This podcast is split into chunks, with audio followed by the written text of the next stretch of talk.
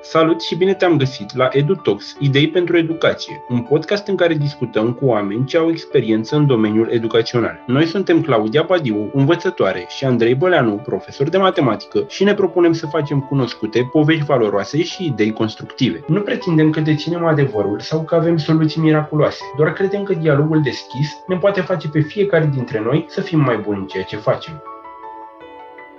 Le spun elevilor mei de orice clasă începând cu clasa pregătitoare, la care sunt acum coordonator anul acesta, că au o temă pe viață. Tema pe viață este să citească minimum un sfert de oră. Da, asta un sfert de oră înseamnă la clasa pregătitoare, zilnic. Și le spun, deci la clasa pregătitoare nu aveți teme, dar tema voastră pe viață, țineți minte de la mine o să știți asta, este să citiți zilnic minimum un sfert de oră. Bineînțeles că ei lipesc acolo în silabe A și M și este am. Astăzi suntem împreună cu Carmina Vakulovski, profesor la Liceul Andrei Mureșanu Brașov, cu experiență de predare la toate nivelurile de învățământ, dar și ca inspector, consilier, formator pentru cadre didactice. Carmina se implică în organizarea de evenimente culturale din domeniul educațional și activități de voluntariat. Crede în puterea lui împreună. Bine ai venit, Carmina! Bine v-am găsit! Bună regăsire, Claudia! Bună regăsire, Andrei! Mă bucur că ne auzim. Și noi ne bucurăm că ne-ai dăruit timpul tău pentru acest podcast. Și hai să începem. Care sunt momentele importante din viața ta care te-au ajutat să devii dascălul care ești acum? Foarte interesantă întrebare și așa mă duce cu gândul mult în, în urmă în, în viață și vrând nevrând ca întotdeauna ajungem în copilărie. Cumva acolo întotdeauna ni se pun niște baze ale unei piramide care se tot duce înspre un, un vârf. Ar fi probabil mai multe momente și clar te raportezi la dascălul din prezent, cel care ești azi, că probabil că dacă mi-ai fi pus întrebarea asta ieri ar fi fost puțin altceva. Mergând în, copilărie mă duc în țara Făgărașului, la poalele munților celor mai înalți din uh, țara noastră, unde m-am născut, unde părinții mei, uh, de unde părinții mei, bunicii, străbunicii sunt originari. Și aș lua puțin uh, școala pe care am făcut-o acolo, cu creșă, grădiniță, cum se făcea pe vremea aceea, fi născută în 74, deci de mult, așa, în alt mileniu, în alt secol. Și școala gimnazială școala generală, cum se numea atunci, am făcut-o tot la Făgăraș. La finalul clasei a 8 când eram în clasa a 8 asta fiind în 88, deci tot înainte de 90, cumva părinții mei m-au întrebat ce vreau să fac mai departe. Evident, vroiam să merg mai departe cu colegii mei, adică nu aveam o țintă precisă, doar că mi-au explicat destul de clar că dacă merg la liceul Radu Negru, cumva cel mai renumit liceu din Făgăraș, dacă nu voi intra după aceea la facultate, atunci era cu totul alt sistem în care tu vei merge la facultate, se intra foarte greu, admiterea era complicată și dacă nu intram la facultate, uh, era clar că trebuia să lucrez în uzină. Și am întrebat, am întrebat atunci pe mama care ar fi alte variante.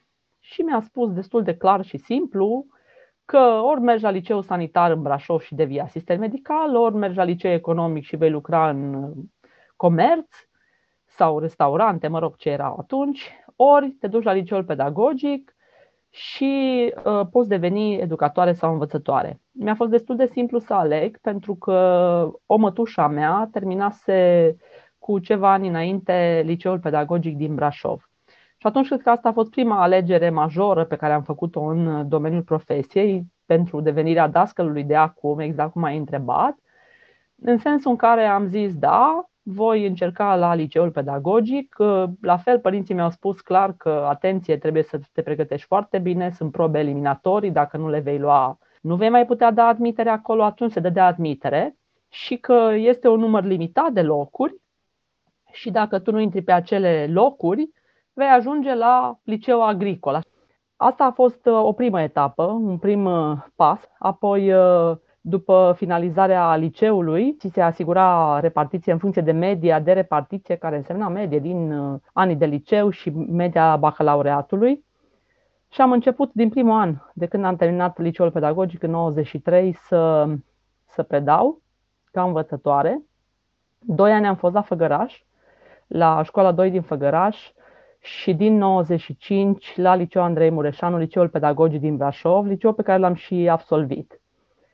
Practic am devenit cumva colegă cu foștii profesori și mai noi colegi și deja acolo a fost o altă experiență profesională, în sensul în care din primul an am avut și practică pedagogică și îndrumarea elevelor de la profilul pedagogic, uh, ceea ce a însemnat foarte mult, deoarece trebuia să te pregătești clar și pe partea metodică, și pe partea didactică, și pedagogie, și mult pe interacțiune uh, interumană. Eram acolo cu profesorii metodiști și cu învățătorii care mi-au fost mentori în uh, liceul pedagogic. Deja era o relație de colegialitate și care s-a transformat într-o relație de prietenie. Și atunci, fiind și alte relații non-formale, am avut uh, foarte mult de învățat. Uh, majoritatea mentorilor între timp s-au pensionat, evident, sau chiar au decedat unii și clar le purtăm o pioasă recunoștință și, și gândurile cele mai bune. Dar ceea ce au sădit în noi există și clar ne e foarte util în prezent. A mai fost apoi uh, experiența din uh, facultate, din masterate, uh, de la Departamentul de Pregătire a Personalului Didactic am făcut și acele module pedagogice pentru a preda la gimnaziu și liceu, o postuniversitară și un doctorat pe care l-am urmat ca școală doctorală, dar nu am finalizat cu, cu susținerea lucrării sau nu încă cel puțin, dar trebuie să reiau pentru că a trecut ceva vreme. Toate experiențele astea, evident că și-au pus amprenta și e greu să măsori cât de unde ai luat, dar uh, clar că spun ceva și ce n-am spus, dar uh, cred că m-a ajutat foarte mult uh, faptul că mi-a plăcut întotdeauna partea tehnică, adică să repar bicicleta, să îmi bag nasul, aș zice, da, așa, mai neacademic, în a vedea cei la motorul mașinii, mai ales când era Dacie, știam și să desfac diverse lucruri pe acolo. Și uh, am mai făcut o post-universitară de reconversie profesională pe TIC, ITAC se numea Informatică Tehnologie Asistate de Calculator. Și atunci, uh, de când au apărut computerele, am lucrat foarte mult și pe partea aceasta. Lucram într-o editură part-time, după ce am terminat uh, prima facultate, facultatea de drept, și acolo cumva am fost nevoită să, să învăț foarte mult ceea ce ține de redactare, de text. Și uh, lucru pe calculator chiar la început, când nu, adică 90 și puțin, uh, ei ne-au dus chiar și la niște cursuri, pentru că aveam clar de lucru, lucram la redactarea de cărți. Și am făcut foarte repede cunoștință cu tehnologia, mi-a plăcut foarte tare și atunci am mers mult și în direcția asta și mi-a fost util întotdeauna, dar mai ales în perioada, în perioada recentă, adică din 2020 încoace, când a trebuit să aplic și să învăț mult mai mult decât uh, credeam că o să fac vreodată. Carmina, imaginea mea când mă gândesc la tine e a unui veritabil profesionist. Și cumva așa când mă gândeam la povestea da? Eram convins că tu ți-ai dorit dintotdeauna să fii învățătoare, dar uh, iată că a fost așa, mai mult o conjunctură. Sunt curios care e drumul de la conjunctură către a face lucrurile cum le faci tu, la, să faci lucruri de calitate în tot ce faci. Cred că modul în care faci lucrurile cumva te definește și că asta depinde și de tine, dar și mult de formarea ta, de familia ta și de profesorii pe care i-ai avut. Și atunci, clar, un gând de recunoștință spre familie, spre membrii familiei tale, spre profesori, spre colegi și pe, pe standardele pe care cumva tu ți, le, tu ți le pui și ce-ți dorești să faci pentru tine, dar și mai ales pentru elevii pe care îi pregătești. Știu clar că la mine în familie întotdeauna treaba era treabă, spunând asta și despre modul în care mama mai ales se implica pe partea de a ne face ce avem de făcut pentru școală. Țin minte că profesorii, învățătoarea, învățătoarele, două învățătoare am avut. E o doamnă care s-a pensionat, absolut deosebită, și o doamnă care a venit foarte tânără, deci cumva am avut experiența a două doamne învățătoare, una înainte de pensie, un an am făcut cu dumneavoastră în clasa întâi și o altă doamnă foarte tânără și diferită ca stil, dar cumva de la ambele am învățat, am învățat foarte mult. Apoi în gimnaziu, la fel am avut profesori, am și acum imaginea unor lucrări, cu ce mi-a colectat o dată diriginta mea, profesoară de română din uh, gimnaziu și uh, cum mi-au rămas în minte toate ortogramele și ce aveam eu pe acolo, probabil ceva, ceva greșeli, le văd și acum. Și la fel profesoara de matematică, dar nu numai, toți profesorii pe care i-am avut. Și asta în condițiile în care atunci era tot înainte de 90 se întâmpla. Evident că mi-amintesc și tot ce ținea de pionier, dar cumva eu nu le-am perceput așa și de activitățile respective, ci pe mine mă pasionau foarte tare cele care țin de sport. Și am făcut sport uh, tot timpul, în școală și, și în școala generală și în, uh, în liceu și și după aceea. În uh, liceu am avut profesori um, absolut străluciți, fascinanți, aș spune, chiar dacă atunci nu-i priveam așa. În timp am, am descoperit că erau adevărați profesioniști. Cu mare parte dintre dumnealor, cum vă spuneam, după aceea am fost uh, colegă, erau extrem de exigenți, dar și de umani și exigența lor era exact pentru calitate și pentru a face lucrurile cât mai bine. Asta cred că m-a ajutat uh, foarte tare. Apoi experiența, exact cum vă spuneam, de predare și de muncă în uh, liceul uh, pedagogic. Facultatea de drept pe care am făcut-o cumva și acolo m-a obligat să, să fiu foarte exigentă și cu mine și cu ceea ce fac și cumva și experiența de, de lucru în domeniul juridic, pentru că am lucrat 2, de, 2 ani de zile, puțin mai mult de 2 ani de zile ca jurist, consilier juridic. Când am revenit la școală, clar, cumva toate astea uh, m-am, m-am, le-am regăsit și am predat la gimnaziu și la liceu Uh, am mai plecat eu o perioadă din, uh, din sistemul de predare, dar am rămas tot în uh, domeniul educației, la inspectoratul școlar, la Casa Corpului Didactic, la Centrul Național de Formare a Profesorilor din preuniversitar, care cumva la un moment dat s-a unit cu ministerul, atunci pe vremea lui Boc, când s-au făcut restructurările acelea. Și când am hotărât că gata, nu mai vreau niciun fel de funcție și nebunii din astea, deși am învățat și acolo foarte mult și am cunoscut foarte mulți oameni și am circulat foarte mult în cred că mai mult de jumătate din CCD-urile din țară și în foarte multe universități și alte ONG-uri, uh, am zis că revin la școală și revin la școală ca învățător, clar.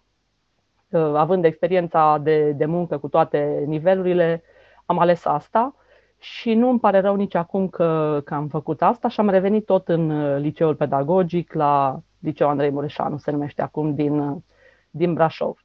Oricum, indiferent, clar contează foarte mult tulpina copacului, structura și verticalitatea ta, dar uh, în fiecare an, știi, frunzele, uh, gramurile copacului se, se noiesc, uh, cresc, se schimbă, se adaptează și partea asta de adaptare e esențială, cred că, pentru oricine și pentru dezvoltarea oricui, pentru că vremurile, după cum știm, se, se schimbă.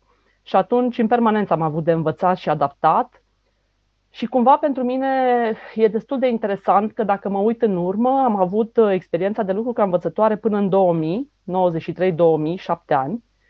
Și apoi am uh, reluat a lucra ca învățător, mă refer, da?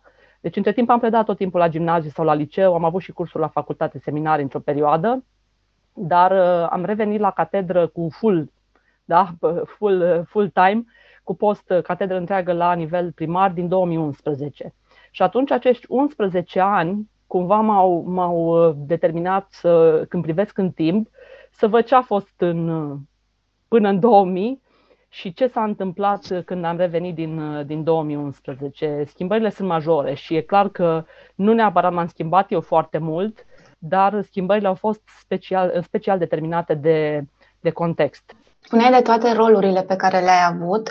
De ce ai ales, totuși, până la urmă, să te întorci pe învățământul primar? Cred că sunt mai multe motive pentru care am făcut asta. Odată pentru faptul că atunci când m-am întors din, uh, din minister, uh, aveam încă destul de multe proiecte în derulare și pentru care aveam nevoie și de timp, dar nu timp în general, ci timp comasat. Ori uh, programul de la nivel primar uh, cumva îți permite să ai uh, timpul să ți-l gestionezi altfel decât dacă ai fi avut ore la gimnaziu sau la liceu și să ai și după amiaza.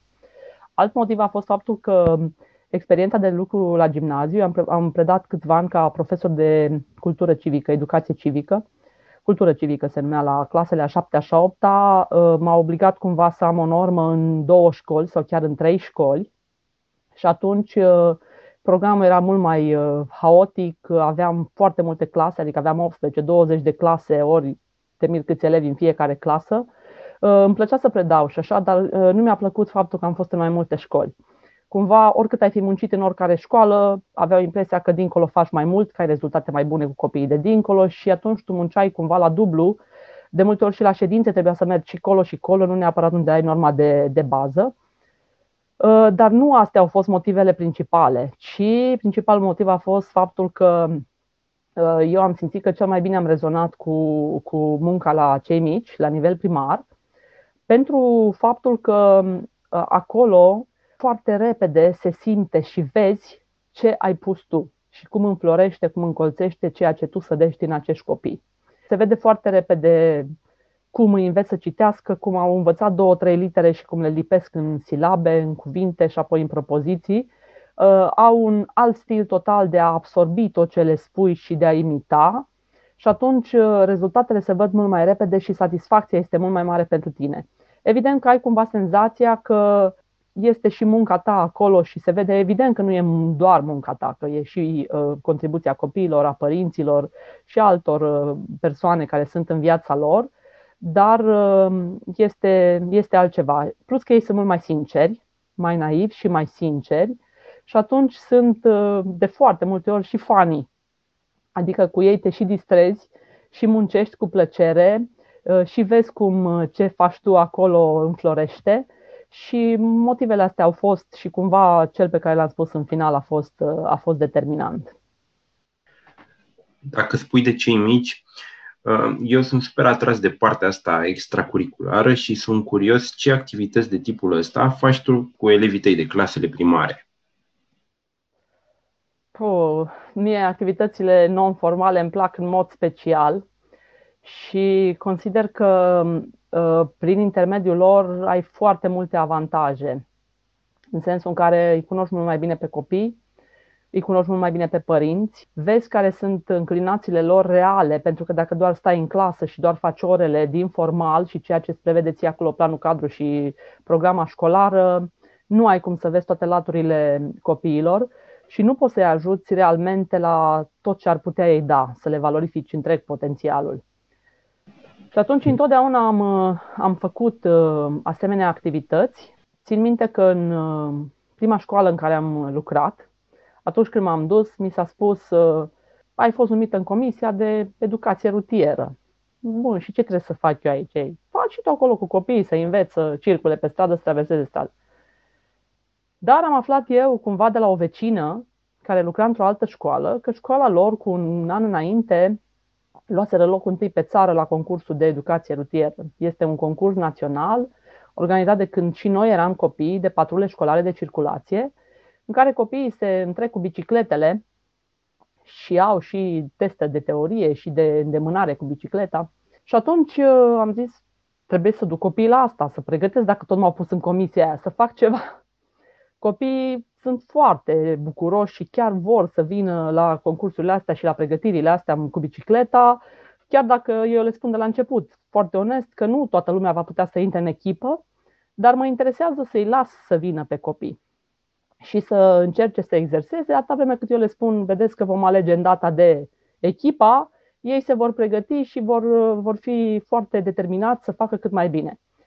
E cumva foarte interesant că ei vin cu mare elan acolo la, la pregătirea asta pe care o fac eu pe educație rutieră cu ei și toți vor să demonstreze cât de tare merg, cum știu să meargă pe o roată, cum știu să facă tot felul și cumva le taie elanul din start pentru că le spun că ăsta e un concurs pe care, concursul pentru care noi ne pregătim este concursul de cine stă cel mai mult pe loc și cât, cât timp poate să stea fără să, să pună piciorul jos de pe, de pe pedale. Și atunci cumva sunt contrariat și după ce văd ce au de făcut, înțeleg de ce. Și e foarte mult test de răbdare, de determinare, de antrenament, de... și unii copii se vede imediat din start. Acum, eu fac asta din 95, am făcut an de an, indiferent unde am lucrat, am mers cu copiii la concurs. Adică și dacă nu am fost în domeniul educației, activitatea asta n-am părăsit-o.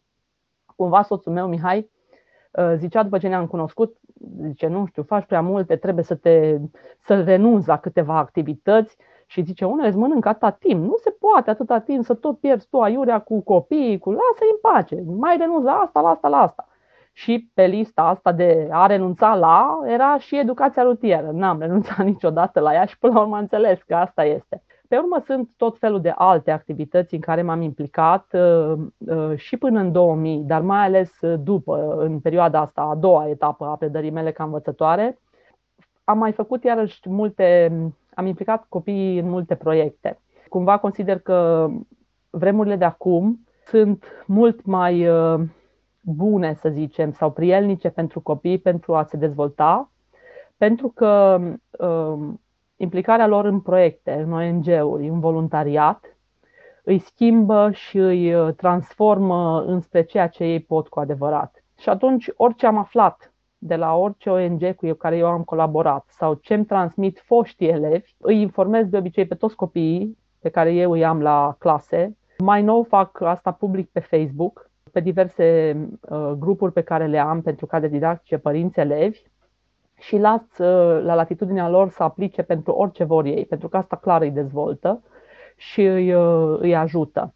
Am mai făcut cu elevii de liceu participare la diverse olimpiade sau și cu elevii de primar și de gimnaziu. La primar și gimnaziu, în special olimpiadele de educație civică, cultură civică. E o olimpiadă care ține de uh, disciplinele socio-umane și am pregătit aproape întotdeauna pe copii din școală, indiferent că erau din clasa mea sau din, uh, din alte clase, mai ales de la nivel primar.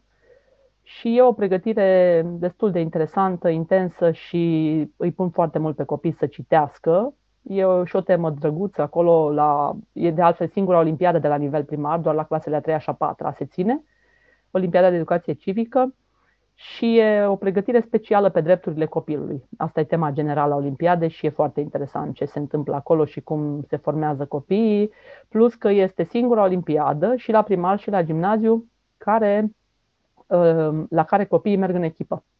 Adică doi copii merg la concursul acesta, competiția aceasta și au voie să colaboreze, să vorbească în permanență și fac la nivel primar unul o lucrare de uh, gen compunere, altul un afiș și împreună se jurizează și se dă o notă.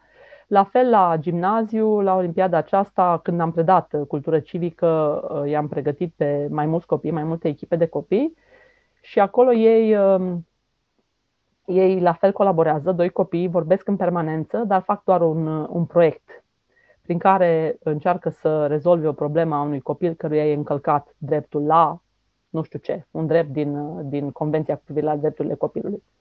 La liceu uh, am avut uh, ore, am și acum opționale la mai multe clase liceale și opționale cumva diverse, pe, pentru care eu am făcut diverse cursuri în, în timp sau diverse pasiuni ale mele propun opționale.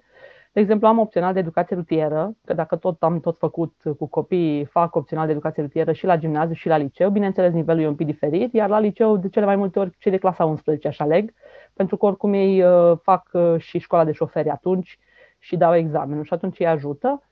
Sau opțional de educație media, din 2004 am uh, propus opționalul acesta și multă vreme l-am făcut, făcând cursuri cu Active Watch, o fundație din București, o un ONG din București, și apoi cu CJI, Centrul de Jurnalism Independent, chiar acum de câțiva ani. Am updatat mult din cunoștințele de, din 2004 încoace. Uh, și ei au o mulțime de alte proiecte, adică ei nu numai că ți acordă un curs de formare, dar cumva te și mentorează pe parcursul anului, vin și fac activități în școală cu copiii, sâmbătă, acum am făcut activități online anul trecut și toate astea sunt cu deschidere, adică sunt cu totul altceva decât uh, ce fac ei la, la școală. Și mai am uh, ore la clasele de profil pedagogic din școală, am avut uh, mult timp și am și în prezent.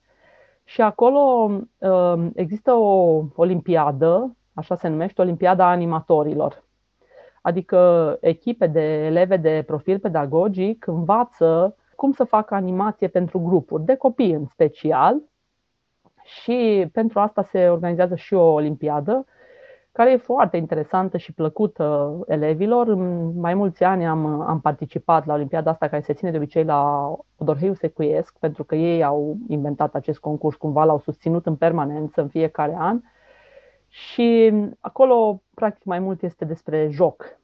Este și o probă în care tu îți prezinți uh, uh, îți prezinți proiectul pe care l-ai făcut, că faci un proiect, îl implementezi în județ la tine o perioadă și acele proiecte, de cele mai multe ori, eu le-am făcut cu elevii de liceu pentru copiii de nivel primar sau gimnazial sau și și, sau într-un an, chiar doi, ne-am extins mai mult, adică am ieșit în comunitate.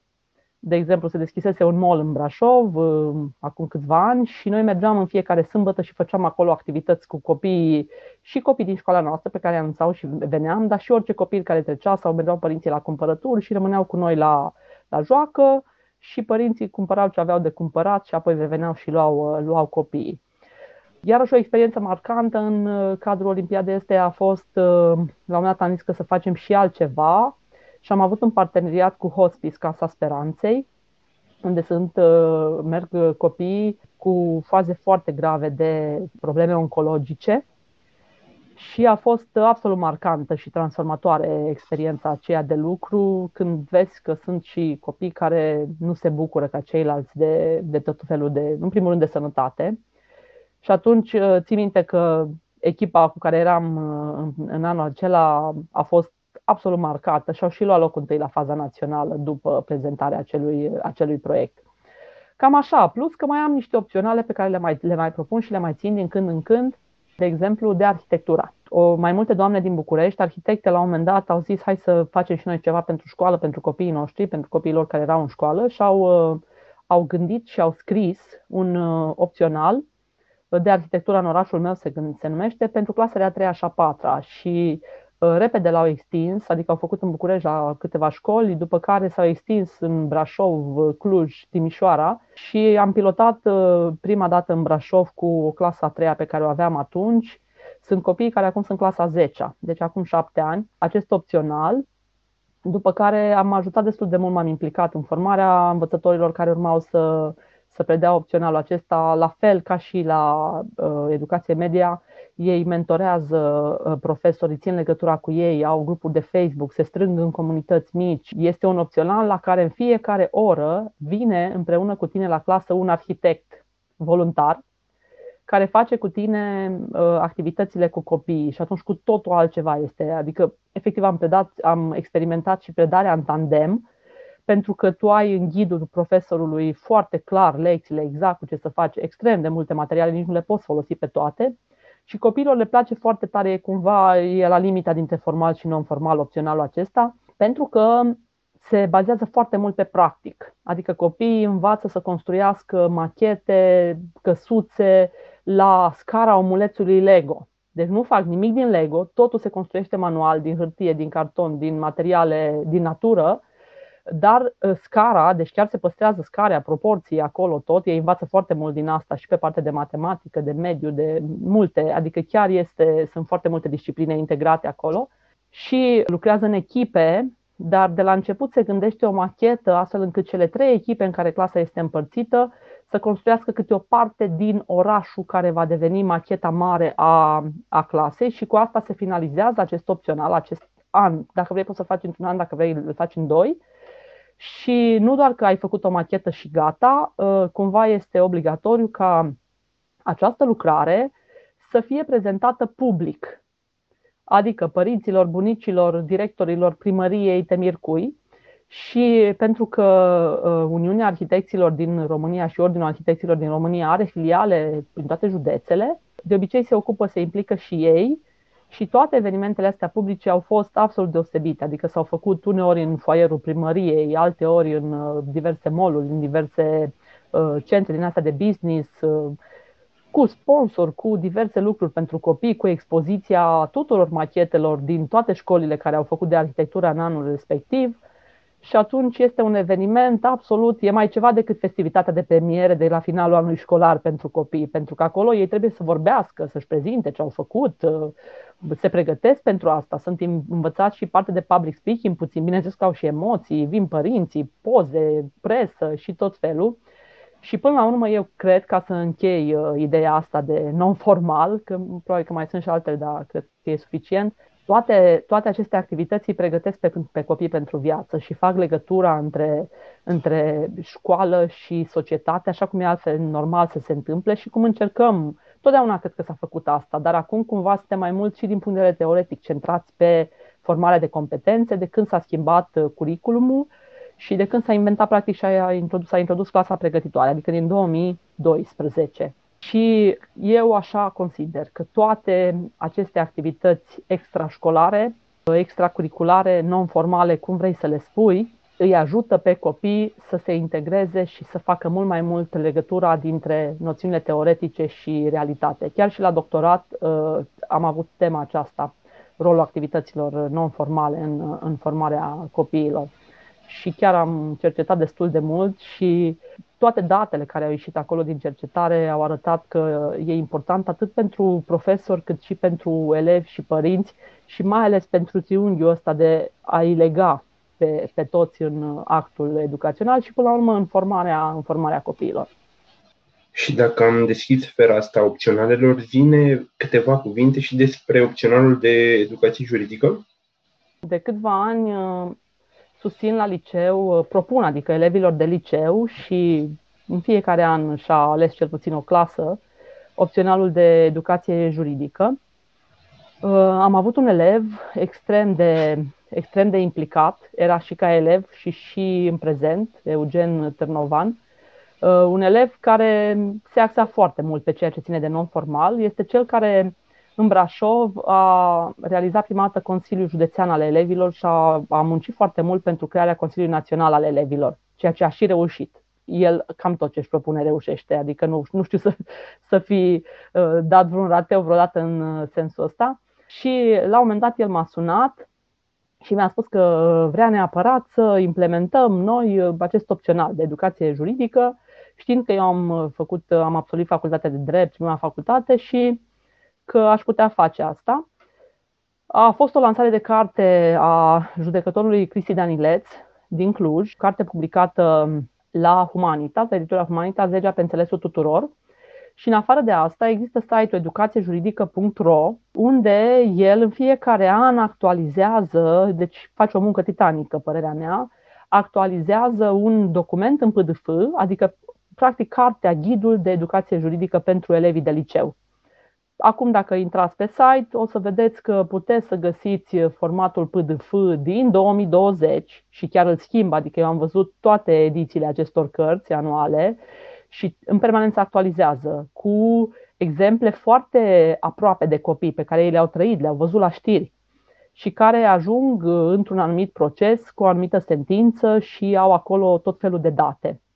E foarte interesant gândit uh, și logic gândit opționalul pe care domnul judecător Cristina Aniles l-a scris, pentru că pleacă de la principii de drept, de la cum e organizată societatea în România, democrația în general, după care ia copilul de la naștere până la maturitate și îl trece prin tot ce înseamnă pe el, pentru el uh, partea juridică, cum îi influențează legea viața. Mai mult decât atât, și dumnealui se implică mult, în sensul în care la Brașov a fost, de când eu țin opționalul acesta, de două ori și a interacționat în mod direct cu elevii. Cu clasa, am acum o clasă a 12 cu care fac opționalul acesta, a intrat online cu noi și a, a, vorbit cu, a vorbit cu elevii în cadrul orelor și în activități uh, extrașcolare. Uh, mai nou avem de anul acesta un grup de WhatsApp în care toți profesorii care predau, că s-a extins foarte tare. La început am fost două, trei, uh, doi, trei, cred că trei profesori din țară care am făcut în primul an opționalul acesta, după care s-a extins mult mai tare și sunt zeci de clase acum. Și pe grupul de WhatsApp noi ținem legătura. Orice află dumnealui, de exemplu, un ONG care face nu știu ce activitate uh, sau marchează un anumit eveniment internațional, ne pune în legătură și la fel am avut, de exemplu, invitați tot în online de la un ONG, studenți și absolvenți de studii juridice de la Cluj, care au, uh, le-au explicat uh, elevilor despre legislația uh, referitoare la protecția femeilor abuzate, când era zi internațională pentru așa ceva.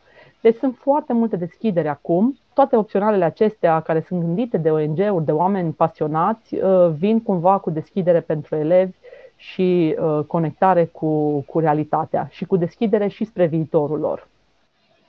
Carmina, de obicei, în foarte multe cazuri, în școli, opționalele sunt alese ori ca să mai fie o oră în plus la materia respectivă, uh, ori la matematică română sau materii de examen uh, se face un opțional, dar în ideea de a se pregăti pentru examen cu aceeași, uh, cu conținuturi asemănătoare. Te ascult și mă gândesc așa, povestești atât de frumos și zic, de la anul trebuie să fac și eu un opțional, cum face Carmina. Hai să mm, vedem așa niște pași simpli pe care aș putea să-i fac eu, astfel încât de la anul să implementez nu neapărat unul dintre cele prezentate de tine, dar uh, cumva să rămânem în sfera asta. Ce, ce, ce pași aș putea urma? Ca în tot ce facem noi în viață, părerea mea este că trebuie să plecăm de la cadrul legislativ.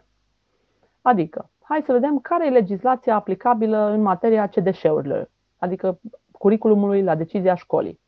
Avem uh, uh, legislație în acest sens, ordin de ministru, și foarte de curând, adică acum în, uh, în toamnă, în anul trecut, pe finalul lui 2020, a fost elaborat încă un ordin de ministru care urmează a fi publicat, uh, cred că de până în primăvară o să fie publicat și în monitor oficial. Orice școală, practic, trebuie să, pe baza unui calendar care e prevăzut în acest ordin de ministru, să își uh, stabilească o ofertă de discipline opționale pentru anul următor. Adică noi în școală deja, uh, până în decembrie, în 15 decembrie, de exemplu, am avut termen să dăm oferta de opționale pentru anul 2021-2022. Fiecare cadru didactic propune opționalele pe care el le poate susține în funcție de pregătirea lui și de uh, pasiunile lui, de materialele pe care le are, de, de implicarea lui. Uh, eu întotdeauna am propus opționalele pe care vi le-am spus, dar și, dar și altele. Și pot să vă spun cum se întâmplă la noi în școală. Nu știu exact care e cutuma în fiecare unitate de învățământ, dar la noi, uh, de când s-au introdus opționalele, domnii directori uh, pe care aveam la momentul respectiv uh, ne spuneau să ne gândim și să fie opționale în realitate, adică chiar opționale și care să fie plăcute elevilor, să-i atragă și să, să facă și altceva. Și la, la toate nivelurile de învățământ, și la primar, și la gimnaziu, și la, la liceu. Și atunci uh, eu am propus din primul an, pentru că atunci au vrut să fie o ofertă mai bogată, m-au întrebat și am propus uh, opționale, o parte din opționale acestea, în timp le-am mai diversificat și pentru gimnaziu și pentru liceu și pentru cei mici.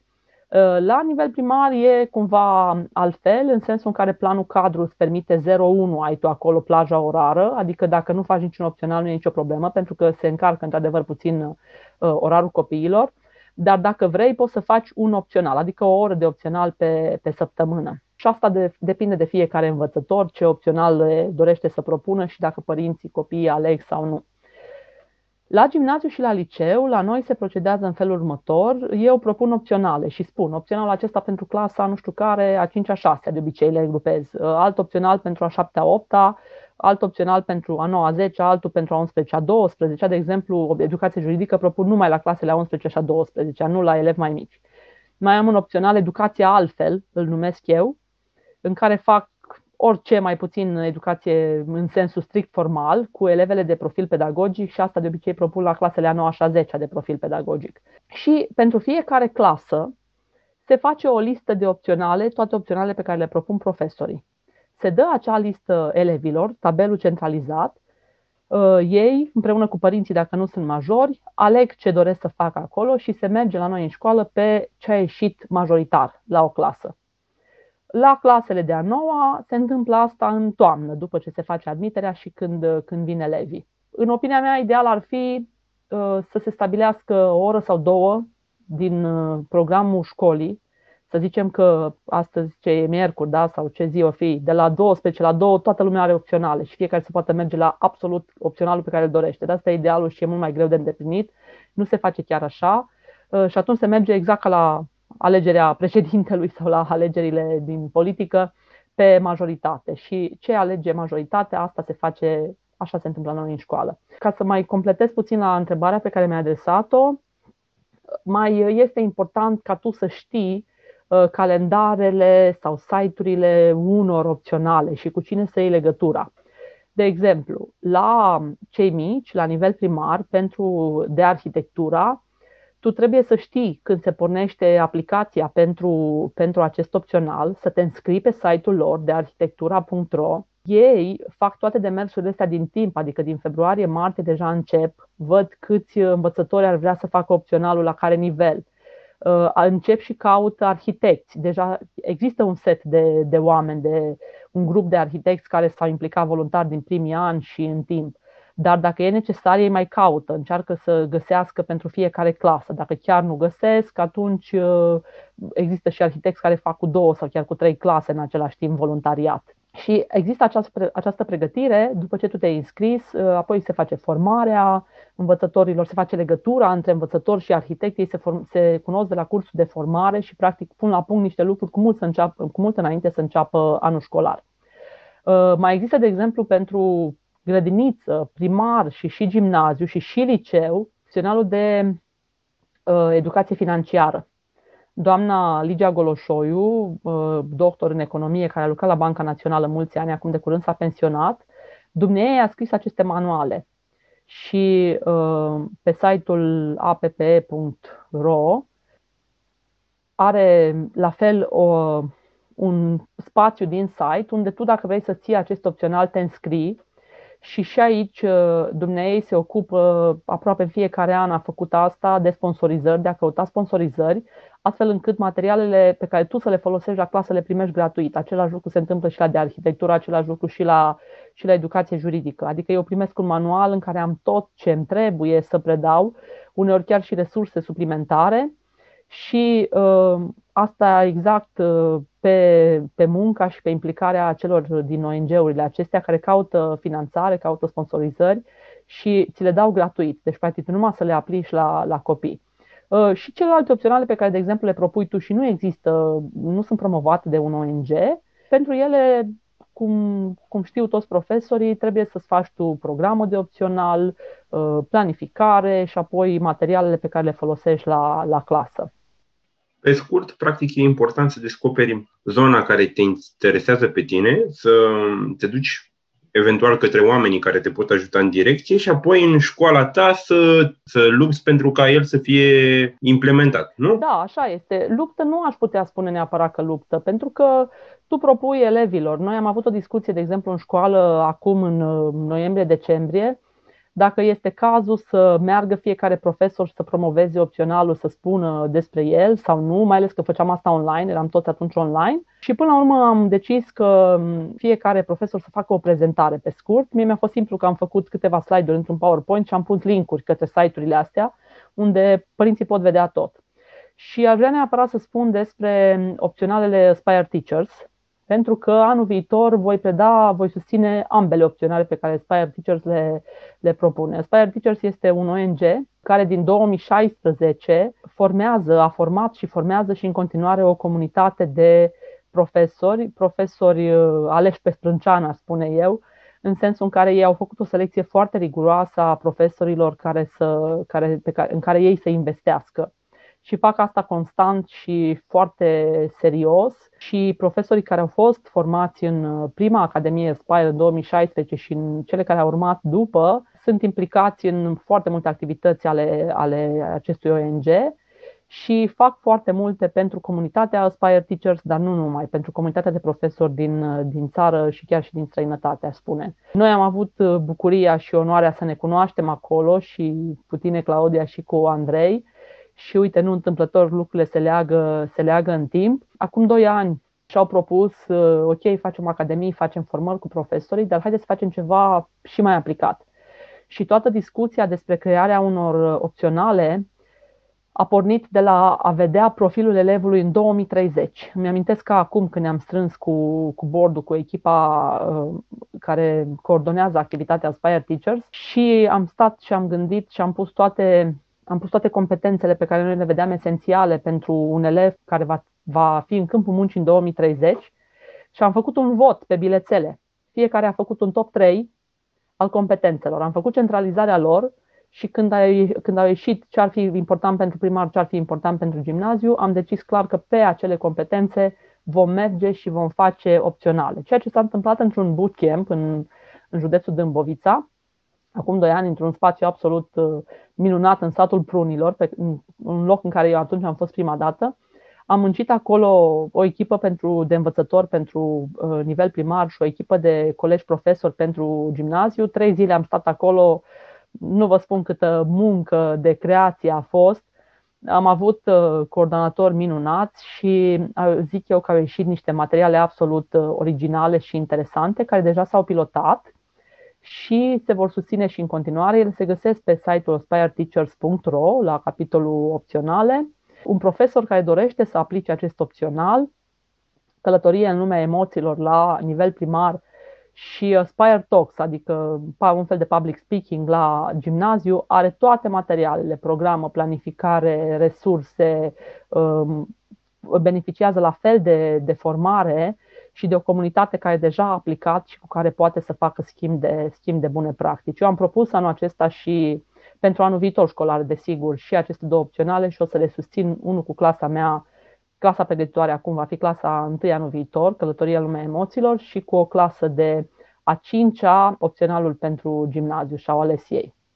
Hai să ne întoarcem puțin la partea de predare cu elevele de la liceu pedagogic. Eu sunt foarte curios exact ce faci tu. Mi se pare o responsabilitate foarte mare și sunt curios concret activitatea ta care e și ce îți propui, ce obiective ai atunci când lucrezi cu ei. Clasele de, de profil pedagogic au un orar aparte, mult mai greu aș spune, pentru că în afară de materiile de bază pe care le fac și celelalte clase de, știu eu, mate info, științe ale naturii sau depinde ce, ce profil, ce specializare, ele fiind un liceu vocațional trebuie să învețe foarte mult și din ceea ce au de făcut practic. Și atunci, în afara disciplinelor uh, normale, română, matematică, istorie, geografie, toate cele, au și parte de discipline de specialitate, se numesc. Adică, din clasa a 9 până într-a 12 fac psihologie. Și o iau cu psihologia copilului, psihologia vârstelor, mă rog, psihopedagogie specială în clasa a 12 Deci au o linie de mers pe psihologie. Nu fac doar o oră de psihologie, nu știu care an, ca ceilalți de liceu. Și se axează, evident, pe psihologia școlarului și a preșcolarului. Apoi au cel puțin o oră pe săptămână de pedagogie, depinde de clasă, de la 9 până la 12 și la fel fac uh, teoria curriculumului, teoria instruirii, teoria evaluării, teoria și metodologia, mă rog. Și în clasa 11 au și metodici de specialitate, adică metodica predării limbii române, metodica predării matematice, istoriei, geografiei. Și atunci vă dați seama că se adună mult mai multe ore. Ele au un program mult mai încărcat, un orar, o schemă orară mult mai amplă decât uh, ceilalți colegi ai lor de liceu. Tot la discipline de specialitate intră și practica pedagogică. Elevii de la profilul pedagogic fac practică pedagogică și fac practică pedagogică serios, aș spune eu. În clasa 9 și a 10 observă, doar fac practică observativă, un semestru la școală, un semestru la grădiniță, trei ore pe săptămână. De exemplu, eu azi am avut trei ore cu clasa a 10 profil pedagogic, practică pedagogică. Am făcut cu ele semestru întâi practică la școală, la copii de nivel primar. Acest semestru al doilea îl facem la grădiniță, practică în grădinițe, la preșcolar. Evident că anul acesta a fost atipic față de ceilalți ani, când efectiv ele în ziua de practică mergeau în clasă sau la grădiniță sau la școală și asistau învățătorul, notează ce le spune profesorul coordonator de practică. Eu sunt profesor coordonator de practică anul acesta la clasa aceasta a 10 și practic în drum ceea ce ele fac la această disciplină, când merg și asistă a 9 și a 10 iar a 11 și a 12 predau. Fetele acestea predau. De exemplu, săptămâna aceasta, prima săptămână din semestrul uh, al doilea, clasa a 12 de la noi de la școală este în practică comasată. Deci, în afară de ziua aia pe săptămână, în care au 3 ore de practică a 9 și a 10 și 4 ore de practică a 11 și a 12 au o săptămână de practică comasată în care nu fac niciun fel de altă disciplină, ci toată săptămâna sunt în clase la copii și toată clasa a 12 de 30 de eleve, elevi, că sunt și băieți, au fost împărțite la 10 clase de nivel primar, câte 3 persoane intră în clasă cu învățătorul, asistă, dar și predau. Și um, la finalul clasei a 12 au și un examen profesional de atestare profesională, uh, care practic spune, în funcție de notele pe care ele, ele le obțin acolo, că da, tu ești certificat să poți fi educator, să poți fi învățător. Fac asta și la școală, fac asta și la grădiniță. În semestrul trecut au ținut online Exact cum au ținut învățătorii orele, așa au făcut și aceste atestate, le-au dat online. Le susține efectiv cu copii, adică ea ține lecția. Dar nu numai că ține lecția, e asistată eleva respectivă care ține astăzi, să spunem, matematică, de învățătorul clasei, care evident că a îndrumat-o, i-a dat subiectul de lecție, a îndrumat-o, de profesorul metodist, adică profesorul cu care el face metodica predării matematice, matematicii care a făcut în clasa 11 și uneori și de profesorul de practică, pentru că profesorul de practică pedagogică e unul singur și nu poate să asiste în același timp în aceeași oră la 5 elevi, dar la unul sigur va intra. În comisiile acestea de atestare profesională uh, intervine și inspectorul de învățământ preșcolar sau învățământ primar și directorul, e o comisie mai amplă.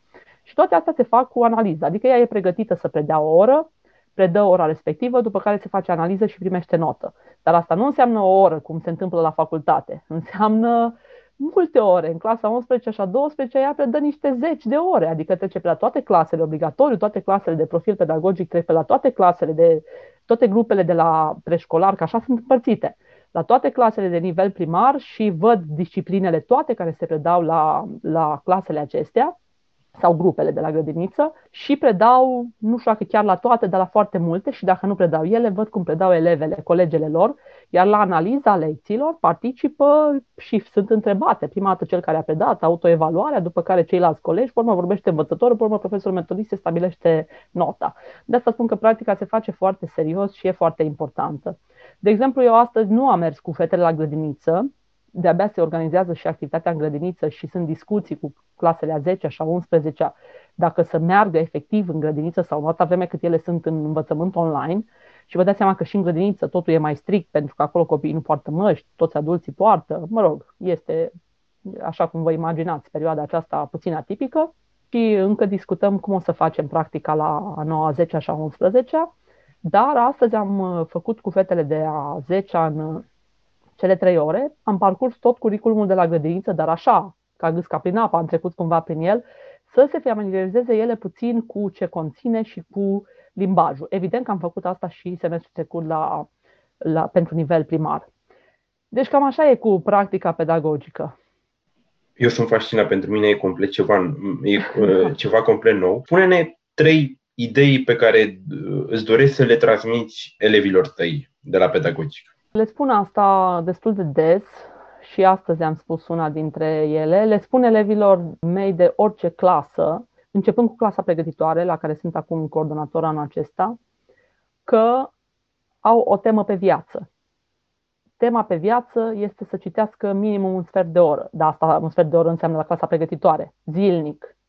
Și le spun, deci la clasa pregătitoare nu aveți teme, dar tema voastră pe viață, țineți minte de la mine o să știți asta, este să citiți zilnic minimum un sfert de oră. Bineînțeles că ei lipesc acolo în silabe A și M și iese am.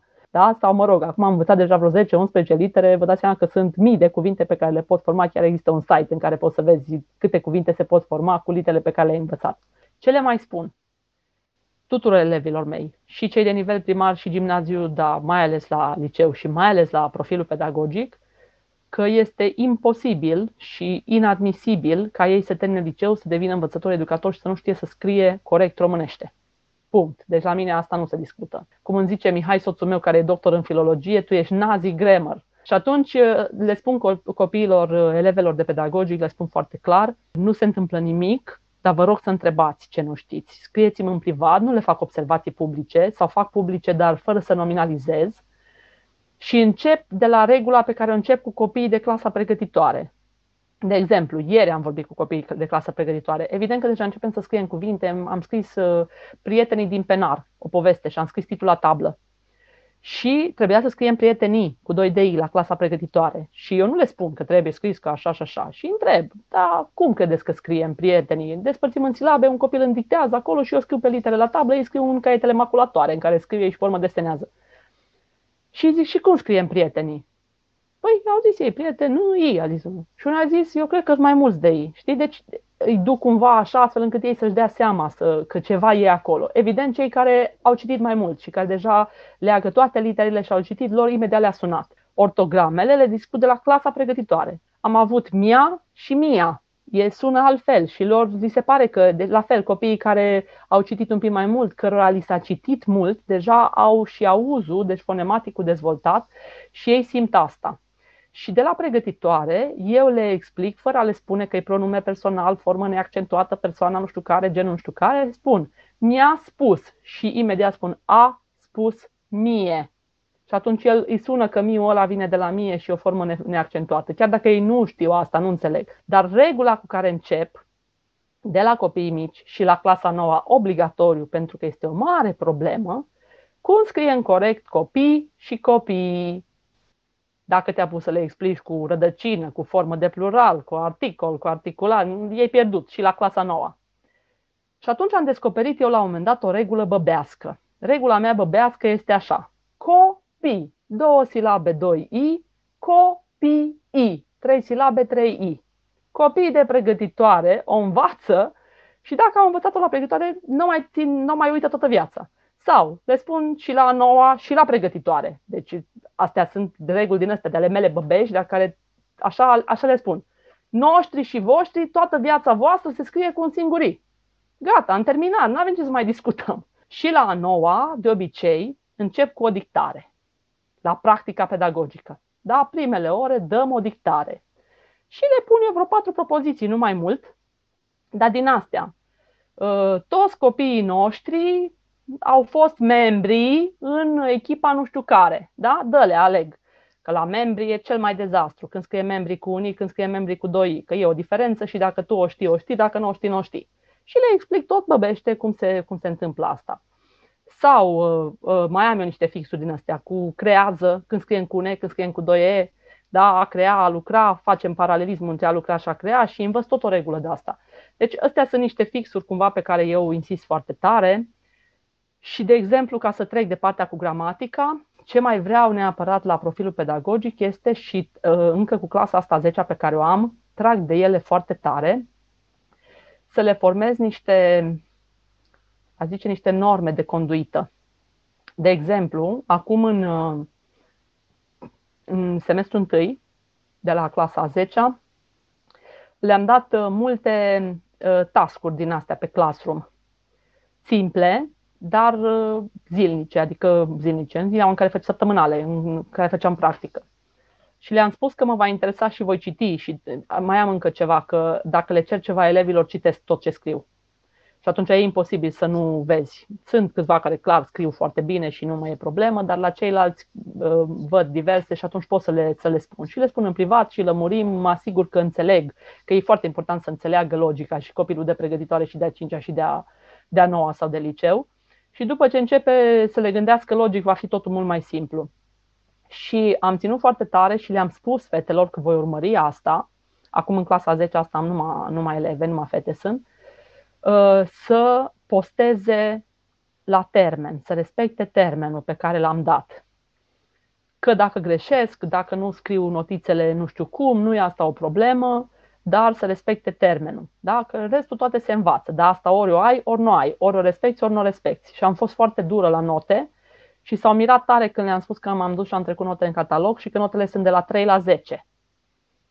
Nu. Dar un termen odată nu l-au respectat. A doua oară l-am, l-am restabilit cu ei și tot nu l-au respectat. Pardon, n-am ce face, asta este. Și le-am spus astăzi, fiind prima oră din semestrul 2, atenție că la termene nu mai e 3, e 2 semestrul ăsta, dacă cumva mai ieșiți din termene. Deci încerc cumva să le formez niște uh, principii din astea de bază, de viață, care vor conta foarte mult pentru, pentru, pentru ei, pentru ce vor face ulterior. Și de ce mai trag, care e cumva obiectivul meu uh, semestrul ăsta din ăsta, colateral, care nu există ca în, în, formular, de, în formular de comportament, este să se implice mai mult, să ia cuvântul.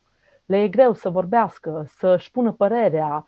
Uh, eu le cer feedback scris în fiecare oră și astăzi am și mi notez, îl pun sau în classroom sau să pună întrebări, să formuleze întrebări. De exemplu, pentru săptămâna viitoare au să-mi pună ce au notat astăzi în caiete, adică structura curriculumului pentru învățământ preșcolar și să adreseze două întrebări. Adică trebuie să mai treacă o dată prin curriculumul ăla să se uite ce nu le e clar și să întrebe niște lucruri acolo. Și deja unele au postat. Dacă nu sunt învățați cu asta de mici, e foarte greu după aceea să le formezi.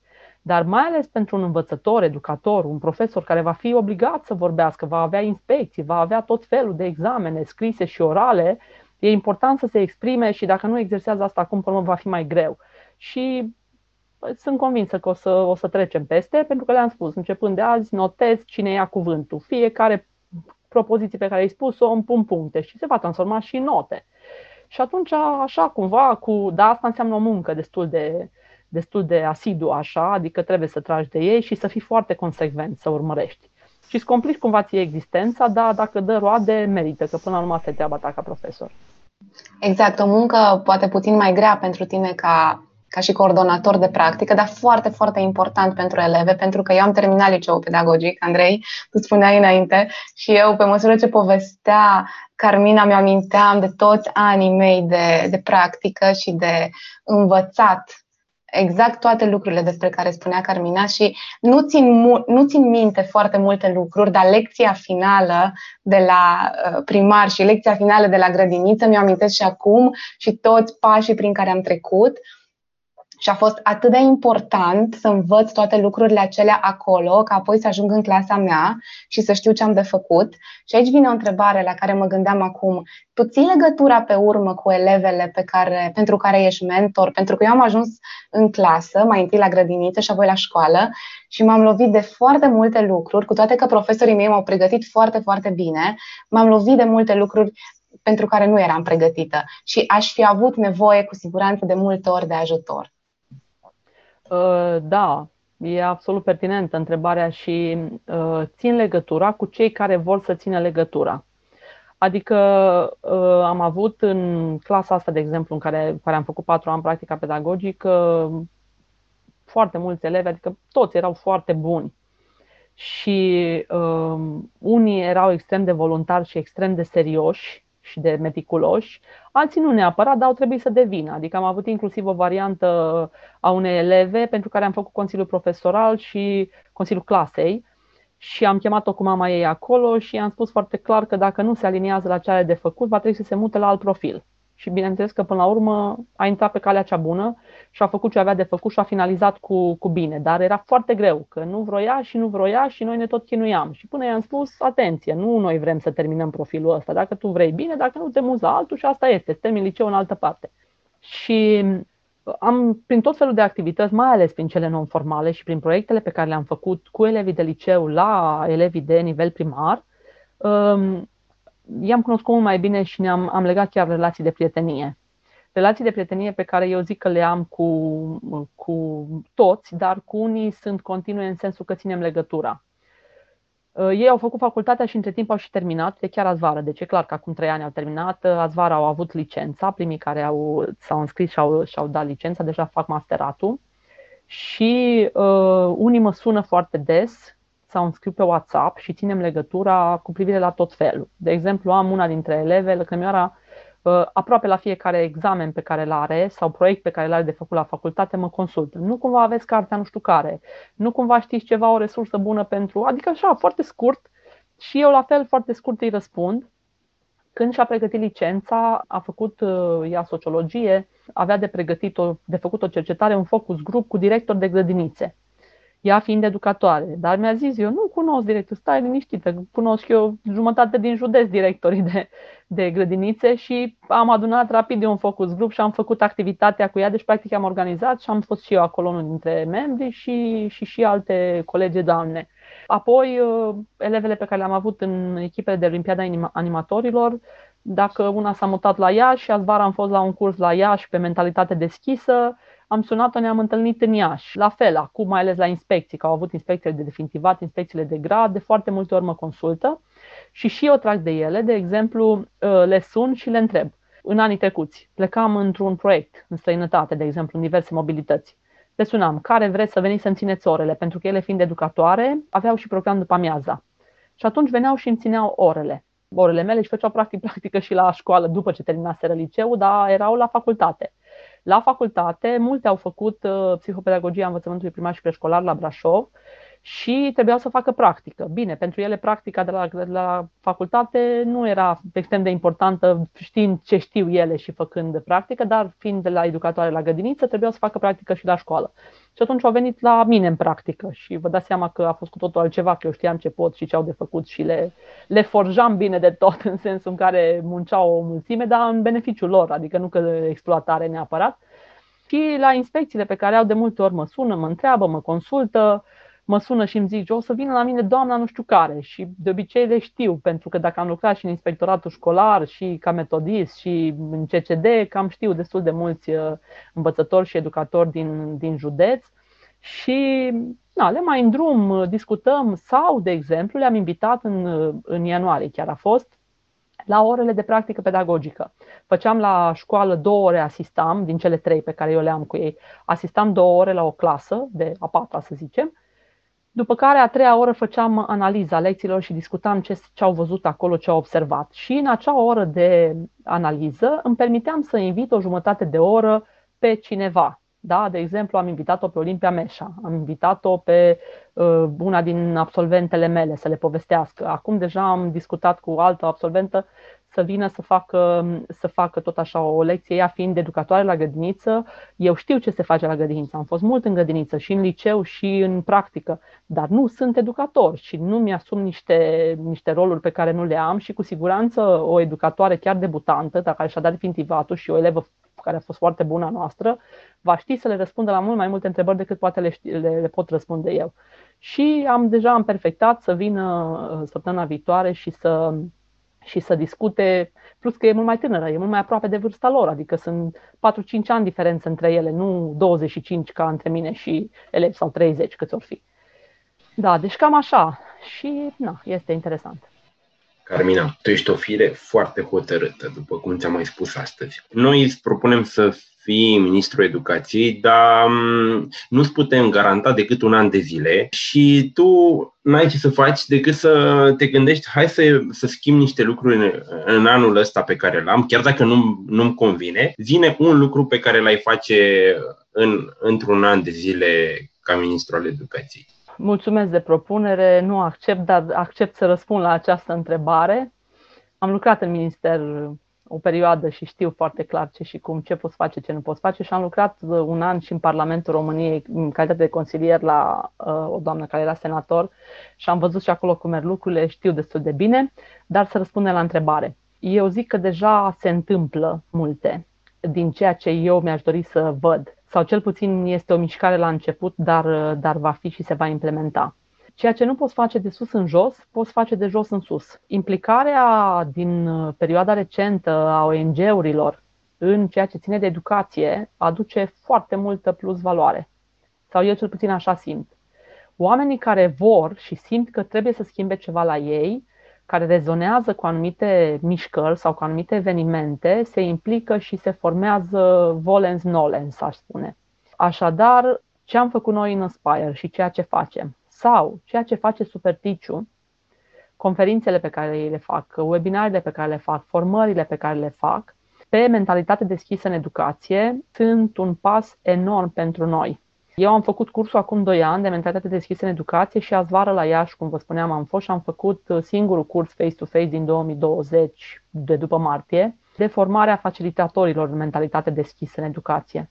Au deja o echipă la nivel național de 51 de facilitatori și fac activități, ateliere de două ore, fac cursuri de 3-4 zile. Uh, tot mai mulți profesori au trecut prin asta, mii de profesori participă la conferințe și încet, încet lumea se, se deschide și se schimbă. Eu cred că acest curs de mentalitate deschisă în educație ar trebui să-l facă orice cadru didactic din România. Te schimbă foarte mult ca om, dar și ca profesor. Deschide o viziune pe care n-ai avut-o niciodată, deși tu îți dai seama că toate alea erau acolo, existau și erau foarte simple, dar nu ți le arăta nimeni niciodată. Ce simt eu că ar trebui poate mai mult să se facă asemenea cursuri și pentru manageri. Într-o școală simt că directorul poate să dea foarte mult avânt profesorilor și școlii, dar și dacă nu este un cadru didactic uh, deschis, un manager care să încurajeze pe oameni și care să aibă poate un stil foarte autoritar, n-aș zice dictatorial, dar care vrea să facă lucrurile așa cum vrea el, că așa crede el că e mai bine, dacă nu-i consultă pe oameni, s-ar putea să facă mult mai mult rău uh, oamenilor. Și atunci, cred că asta este primul lucru, primul an de, de făcut. Dacă ar fi să fie cineva care să ia o decizie la nivel înalt, să meargă pe proiecte strategice, dar foarte, foarte aplicat, mai ales de lumea reală care va fi pentru copiii care vor termina, cum am zis noi, cum ne-am orientat la Spire în 2030. Așadar, pe termen scurt, ar fi accentul pus pe formare, dar dacă ți s-ar extinde mandatul de uh, ministru pe 5 sau pe 10 ani sau chiar, nu știu, mult mai mult de atât, cred că atunci ar fi cazul să ne gândim și asta este, eu zic că e un sine qua non, dacă mi-aduc aminte de Marian Stas și de ce ne spunea el, uh, să gândim, tocmai pentru că noi trebuie să gândim în permanență la anul în care uh, copiii mei de acum de pregătitoare, eu trebuie să mă gândesc cum vor fi peste 13 ani, când ei vor termina liceul, da, dacă nu facultatea. Și atunci trebuie să mă raportez la deja la, cam mă duc spre 2035 sau 2040, dacă pun și facultatea.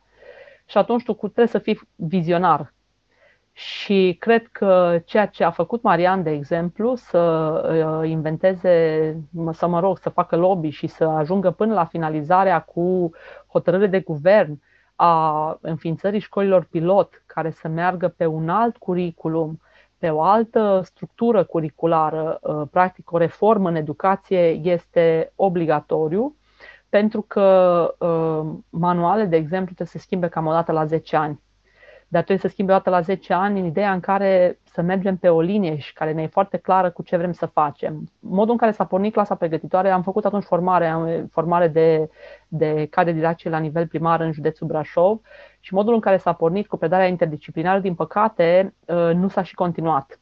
La nivel primar se întâmplă asta și acum, pentru că toți învățătorii au fost formați și mulți au rămas și fac asta în continuare. Manualele, în schimb, n-au fost uh, în ideea asta. Adică eu trebuie să am o unitate de învățare, dar la română se numește așa, la matematică altfel, deci nu există coerență. Totuși, eu zic că la nivel primar se face mult. La gimnaziu s-a pierdut, la liceu, copiii aceia care au început pregătitori acum sunt în clasa 8 -a. Anul viitor vor fi la liceu. De asta acum se schimbă și programele pentru liceu. Și atunci tu când faci o asemenea schimbare strategică, trebuie să vezi cu mult înainte niște lucruri. Vedeți ce s-a întâmplat anul ăsta, da? Și-au dat seama acum că anul viitor la liceu trebuie să taie sute de clase la nivel de țară. De ce? Pentru că atunci când copiii ăștia care sunt acum 8 au intrat la clasă pregătitoare, părinții, pe bună dreptate, au fost foarte sceptici. Ce se va întâmpla? Vor fi copiii noștri cobai? Da, au fost. În fiecare an ei n-au manuale. Și tot timpul le-a fost mai greu în tot ce s-a întâmplat. Deci cumva au fost. Și atunci unii părinți și-au dat în anul respectiv copilul în clasa 1, ca an de început, alți copii, alți părinți și-au dat copilul la clasa pregătitoare ca an de început. Și atunci noi, acum cu generația asta, primii absolvenți care au început cu clasa pregătitoare, ei sunt mult mai puțini, pentru că aproape jumătate din ei s-au dus la clasa 1. Și atunci normal că dispar foarte multe clase de liceu. Dar uite că realizăm asta de-abia după 9 ani de zile. Deci, tu când faci o asemenea schimbare în educație, trebuie să gândești foarte bine pe termen lung, pe 10, 15, 20 de ani, pentru că implicațiile vor fi la un moment dat poate dure sau majore, dar nu acum. Și atunci cred că, da, trebuie să gândim, pentru că toate țările civilizate cu, cu tradiție în educație, cel puțin o dată la 10 ani schimbă programele și schimbă manuale, pentru că vremurile se schimbă. Am văzut în foarte multe țări, am fost în tot felul de schimburi de experiență, în tabere, în străinătate sau în, cu burse Arion, Erasmus, diverse. Și am văzut în Singapore, am văzut în Irlanda, în Olanda, în Statele Unite, cum se gândește acolo și cum se face. Suntem, avem enorm de lucru. Am văzut în Anglia cum ei la început de an, în septembrie, cum ar fi la noi la 1 septembrie, acum 8 ani, 9 ani, în 2012 am fost, aveau la 1 septembrie, mă rog, ei începeau mai devreme un pic, toate lecțiile dintr-un an, la toate disciplinele, le aveau deja pe platformă. Dacă un copil se îmbolnăvea, el deschidea și făcea exact aplicațiile și lecțiile și filmulețele le urmărea pe care le făceau copiii lui, colegii lui în clasă. Deci despre ce vorbim? Să spunem cum, cum am fost noi la începutul acestui an școlar? Așa că avem de lucru enorm, numai să vrem și să gândim cu viziune și cam așa ar trebui să se întâmple lucrurile, zic eu recomandă-ne o carte. Păi să știi că mi-am luat aici mai multe cărți lângă mine. Una. nu mă duc pe învățare atunci că asta știu că s-a promovat mult în, în, perioada, respect, în perioada aceasta. A zice Demența Digitală, de Manfred Spitzer, pentru cei care le place să citească, mai ales pentru că din martie încoace, din 2020 încoace, a fost un fel de demență digitală și trebuie să fim totuși foarte echilibrați și cu noi adulți, dar și cu copiii. Și dacă nu-ți place să citești, totuși recomand să te uiți pe Netflix la Dilema Socială. Este un film care spune foarte multe și regăsește foarte multe din principiile din cartea aceasta. Mie mi-a plăcut foarte mult Demența Digitală. pentru că arată cumva ce spuneai tu mai devreme, cât de serios trebuie să ne gândim la toate implicațiile pe care le are modul în care educăm, inclusiv în uh, manieră digitală. Mai ales. Carmina, transmite un gând profesorilor, acum pe final de podcast. O să iau chiar ceva din cartea pe care am recomandat-o și le-aș spune să fie foarte echilibrați, să se gândească foarte bine ce fac și cum fac, să ia din uh, mediul online, din ce au făcut în online, tot ce consideră că e util copiilor la clasă, dar să aibă foarte mult grijă de cum dezvoltă mintea copilului, nu cu digital. Spune aici Manfred Spitzer, mediile digitale ne fac să le folosim mai puțin creierul, iar eficiența acestuia scade cu timpul. La tineri, ele implică și formarea creierului. Eficiența mentală rămâne astfel de la început sub medie. Și părinților le-aș recomanda ca până intră copilul la școală să nu aibă acces nici la telefon, nici la computer, nici la PlayStation, nici la nimic. Când merg și văd copii în restaurante cu că le dau acolo telefonul și ăia stau numai... Deci deja mă apucă, nu știu ce le-aș face. Vine să mă, să mă iau personal de oameni aceia, dar evident că nu se, nu se poate așa ceva. Dar la școală, când vin copiii, da, la clasa pregătitoare pe care o am acum, se vede imediat. Da? Sunt copii și familii pe care le cunosc de mai mulți ani. De exemplu, am un copil al unei colege de liceu și în generația trecută la fel am avut copilul unei colege de liceu, copii care n-au avut acces la telefon sau eventual trei minute când li s-a arătat că trebuiau să vorbească cu bunica, era departe. Este o mare diferență între copiii aceștia care oricum foarte repede au învățat ce ar trebui să se să învețe online, dar structurile lor mentale, apropo de ce ne învață Olimpia Meșan, cum învață oamenii, sunt cu totul altele, sau cel puțin eu așa le resimt. Și atunci cred că e foarte important pentru profesori să aibă echilibru, cu atât mai mult cu cât am abuzat destul de mult de online în această perioadă.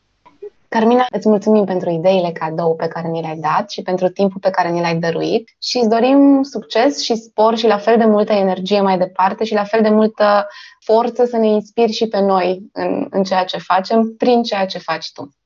Vă mulțumesc foarte mult pentru invitație, cu mult drag, sper să fie util pentru ascultătorii noștri și să ne revedem cu sănătate, că asta e cea mai importantă. Cu siguranță. Îți mulțumim, Carmina. Și eu vă mulțumesc. Dacă ți-a plăcut acest episod, te rugăm să te abonezi la canalul nostru, să dai like paginii noastre de Facebook, să îl trimiți prietenilor sau colegilor și să îl distribui pe rețelele de socializare. În acest fel, ideile de aici pot ajunge la un număr cât mai mare de persoane interesate. Îți mulțumim! Pe data viitoare!